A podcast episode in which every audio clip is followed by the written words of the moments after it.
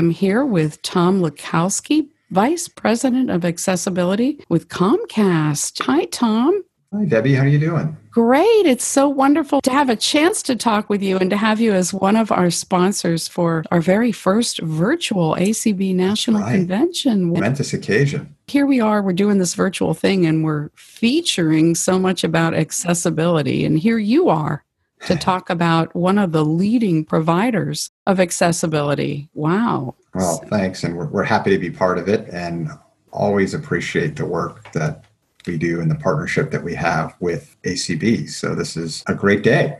It is a great day. Talk to us about what's happening with Comcast and accessibility these days. So at this convention, different venues will be talking about our work in broadband and high speed internet and an app that you can use called XFi, XFI, mm. to hmm. manage your home network.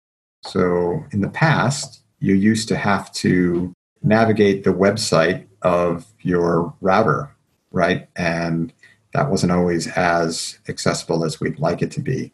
Mm-hmm. And we want to make managing your home network very easy. And the way to do that, we found, is to develop an app available for both iOS and Android where you can sign in and control the devices that are on your network. You can even pause network uh, connectivity for devices. So a lot of parental controls, a lot of parents like that pause the kids' uh, devices at dinner time or what have you.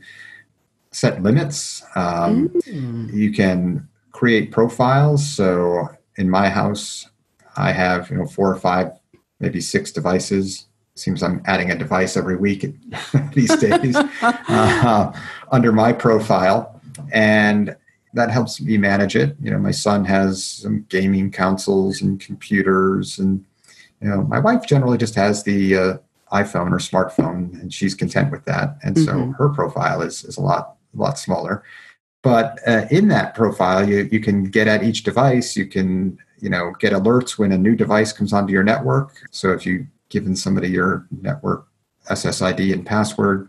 And beyond all of this network management capability, you can you can measure speed uh, mm. from your device to a server. You can measure speed, you know, what we call speed tests mm-hmm. from your gateway to the server, gateway being the router that we provide. Then beyond all of that, we're starting to bring in our smart home automation technology under XFi. So hmm. in mine, I have security cameras, and I can bring up the uh, cameras in XFi.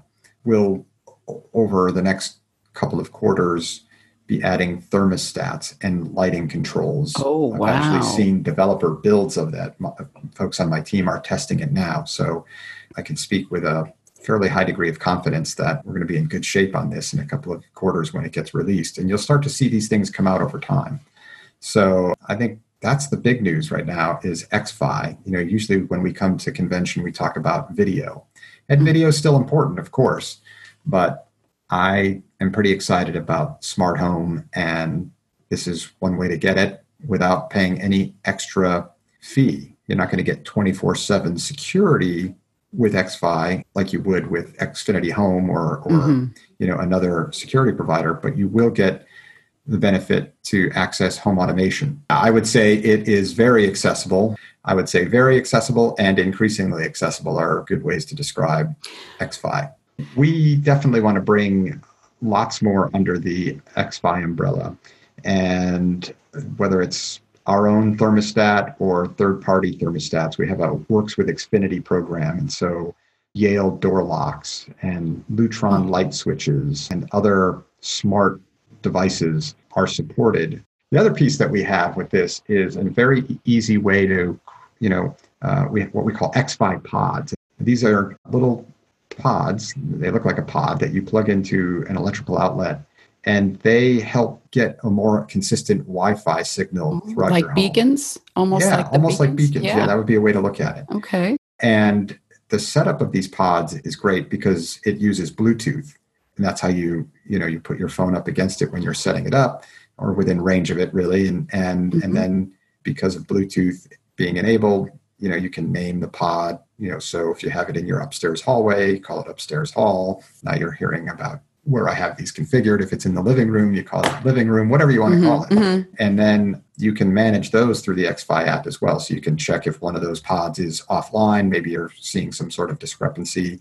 You can see what devices are connected to you know what pod if you really want to geek out and Mhm. and manage your network. Uh, you know that's probably not what everybody does but there are times i just Mm-hmm. Yeah. open it up because i'm curious uh, i know that says a lot about me you don't have to make any comment there debbie uh, but but uh, you know it can be fun too How about with COVID? How has that changed things for you all? COVID, in my view, has really put an emphasis on the types of conversations we all have in the disability community about the importance of inclusion, hmm uh, because now everybody needs to be included. So I think in some ways, not that there's a silver lining in any of this, but if we want to try to make lemons out of Mhm. lemonade to Sure. some degree, I think that it's, at least in the corporate world, heightened the importance of what it means to be inclusive and inclusive Mhm. design.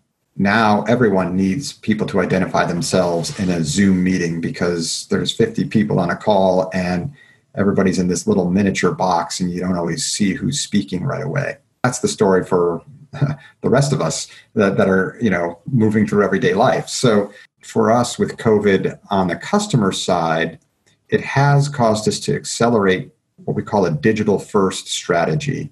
You may have run into situations where, you know, our technicians aren't able to come into the home for obvious Mhm. reasons, That's employee right. safety and customer safety. Sure. So we're we're leaning in on what we call self-install, where we drop the package off. So if you wanted to get a new router or a new set-top box, you know, we would drop that on the porch, or or even it would be shipped to you, and then you would install it. Now we realize that that's not going to work for everyone, uh, and Mhm. so we're still able to get techs in homes when it's needed Mhm. but we also want to use this opportunity to say, look, how do we make self install more inclusive for people with disabilities? And some of us, if we have the right information, perhaps if we can manage the install process through our smartphone, could be very successful at it. So, in that view, it's really caused us to take a look since the company accelerated self install. This was probably 18 months worth of work you know, Mhm. transitioned into weeks worth of work because we had to. Now, my team, we're looking at all the end to end flow of self install and working with the product. We're not fully where we want to be there yet, but I think that's probably the most immediate impact from the customer facing side out of COVID. The other piece That's I would great. mention with COVID is it has highlighted the importance of access to the internet and Mhm. Last year, we announced the expansion of our Internet Essentials program, which is internet service for individuals on fixed incomes. And so you can go to internetessentials.com or you can call our dedicated support center for customers with disabilities at 855 270 0379. Mhm. And if you feel you might be eligible, then take advantage of it. One caveat is you can't be an existing Xfinity customer to get into this program, but you know, it has helped a lot of people. I think we've connected 8 million Americans since the program has been launched. So just wanted to put that out there. Is there anything I didn't ask that you want to make sure that we get in here?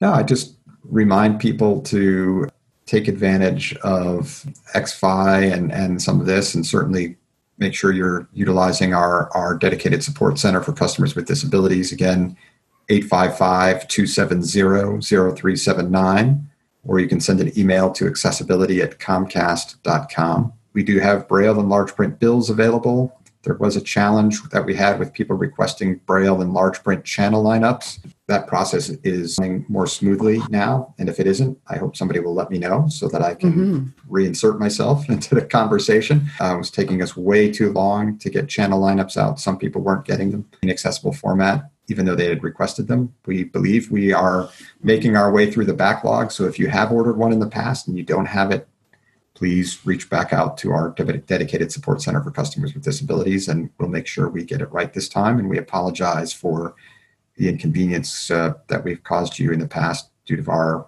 inability to turn them around as, as quickly as, as one would expect us to be able to do. Okay, well, that's great. Well, it has absolutely been a pleasure to be with you today. I'm proud of all that Comcast is doing, and uh, it's been a pleasure. Well, Debbie, it's been great getting to know you a little bit, and uh, I look forward to uh, seeing everybody in person next year.